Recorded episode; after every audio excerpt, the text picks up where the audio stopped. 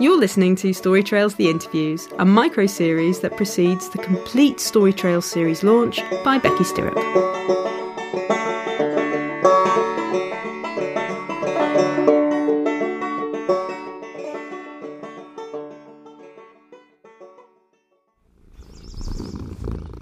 My name's Trisha, but some call me White on account of my white whiskers, don't you know? Hmm.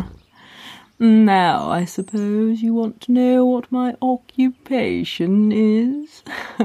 yes, I've heard of you. Interviewing everyone about the guy's request to open the way to the human world for tours. well, I'm a cat.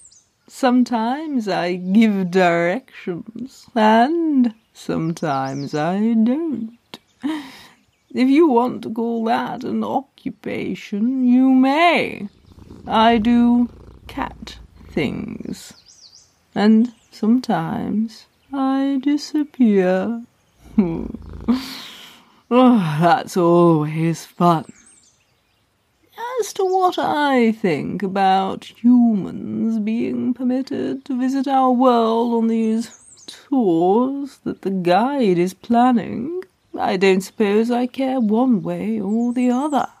Alice was all right.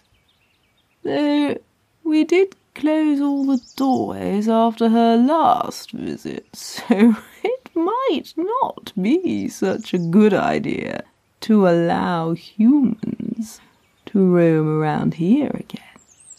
No, what is good, anyway? There's a poem about this sort of thing. Hmm, let me see. Ah, yes. A Frudge came through the Froom one day, and oh, how the Frudge wanted to play, but how the Snipple snap, snapped and snapped until the Frudge went back.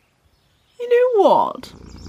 I think I may just pop along to Hatter's for a milk of saucer. yeah.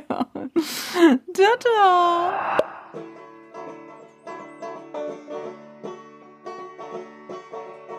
You've been listening to Story Trails The Interviews, a micro series that precedes the full series launch of Story Trails The Ultimate Package Holiday, a podcast for grown ups and children to enjoy together. This micro series has been developed specifically to provide families with something fun to do during these tricky times. Each episode introduces a character from the Enchanted Realm, gives you a creative mission that, should you choose to accept, may result in your wonderful creations being displayed on the Story Trails website, and includes a chapter from the latest draft of my book, The Not Bird. Keep listening for this week's creative mission and the chapter from The Not Bird.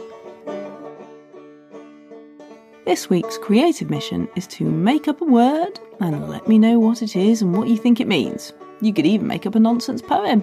Have a look at some of the examples through the links in the show notes. You can send them to info at storytrails.co.uk or tweet them to at storytrailsuk. Remember to keep checking the website to see your work displayed at www.storytrails.co.uk and keep listening for this week's chapter from The Not The Not Bird is intended for children from the ages of 8 to 10, but some younger and some older children may enjoy it. The story includes themes of family, separation, friendship, and identity. Towards the end of the book, it also includes some violence and death. It is a journey of discovery and found family. These chapters are taken from the latest draft of the novel, and the published book will likely be a bit different from the one you hear here. I hope you enjoy the following chapter. The Not Bird, Chapter 6. Marchand could not sleep.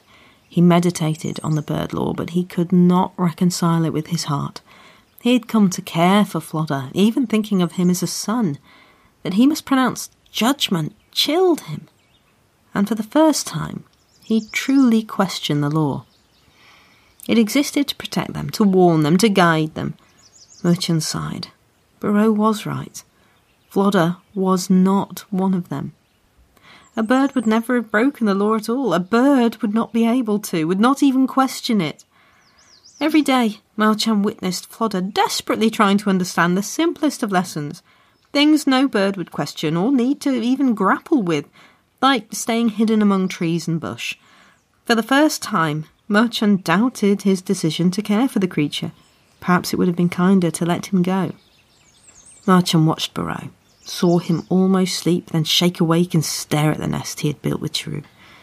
Something was not right in any of this. Marchand believed that Burrow still loved Chirrut deeply, but not enough to go back to her. Burrow had too much pride and something new around the edges of his eyes, something like guilt and perhaps fear. Marchand wondered what Burrow had not told. Burrow went with the dawn. Exhaustion had claimed him at last, but his thoughts had remained full of unseen talons and fire. As his lids peeled open, he was surprised to see Marchand. Follow me, said Marchand, stepping from the branch and falling out of sight. Burrow had no choice but to fly after his leader. They flitted between trees and through bracken. Burrow had not fully woken, and it was all he could do to focus on Marchand. He did not realise where they were going until they were there. Marchand rested at the edge of the wood near an area blackened by fire. As Burrow landed next to him, Marchand did not stir. He stared at the singed twigs and leaves. Now, tell me, Burrow, and leave nothing out, what happened. Burrow's downy feathers pricked against him at Marchand's voice. I have told no. I do not think you have. Marchand looked Burrow in the eye. Burrow looked away. It was dangerous to accuse another bird of lying. Flodder was flying high. The falcon attacked him. What were you doing here at all, Burrow? It's good that I was. He would have died otherwise. Yes, an event I believe you desired. So why help him at all? Chirrut betrayed you. Isn't that what you have said? Burrow hung his head. His feathers lay flat against his thin frame. Marchand stared again at the charred earth. Something happened more than you have said. I think you are, in part, to blame. Burrow raised his head in alarm. His beak parted to protest, but Marchand did not let him speak. Do not bother, Burrow. What I think does not matter now. We only know what you have told us. Perhaps Flodder will sing a different song. I doubt it will help. For such an impasse, he must have flown beyond the word, and there is only one penalty for that. I must condemn a chick that I have come to think of as a son. You will have what you desired. Flodder will be gone. Does this please you? Burrow swallowed hard against unexpected emotions. His beak paled, and his eyes grew dim. No, he said. Good. Marchand looked away, and in a far off voice said, Perhaps there is hope for you, then. Marchand fell silent, and Barreau flapped wearily away. He could not erase the image in his mind of Marchand, their great leader, looking so defeated. The weight of all Marchand and Chirrut's pain piled against Barreau. He was to blame, if only for wishing and somewhere deep inside Burrow was pleased, and his guilt grew. I hope you've enjoyed this episode of Story Trails The Interviews, a micro series that precedes the upcoming podcast Story Trails The Ultimate Package Holiday. This episode was created and acted by Becky Stirrup. The wonderful music was provided by the very talented King Rich, and for a full list of sound effects and credits, please see the show notes. Thank you for coming on this journey with me. Remember, words are magic, and that's why putting letters in order is called spelling. Thanks for listening, everyone. It's Becky here. I just wanted to let you know about a brilliant newsletter. If you like podcasts, if you are a podcaster, if you're looking for more fiction podcasts to listen to, this is the newsletter for you. It's free to sign up and it's full of fabulous information and it's called the Fiction Podcast Weekly. So go ahead and check it out. You can actually go to thepodcasthost.com and find uh, the sign up sheet there. And uh, there's a link to it in the show notes. So give it a whirl. It's absolutely wonderful. And once again, Thanks for listening.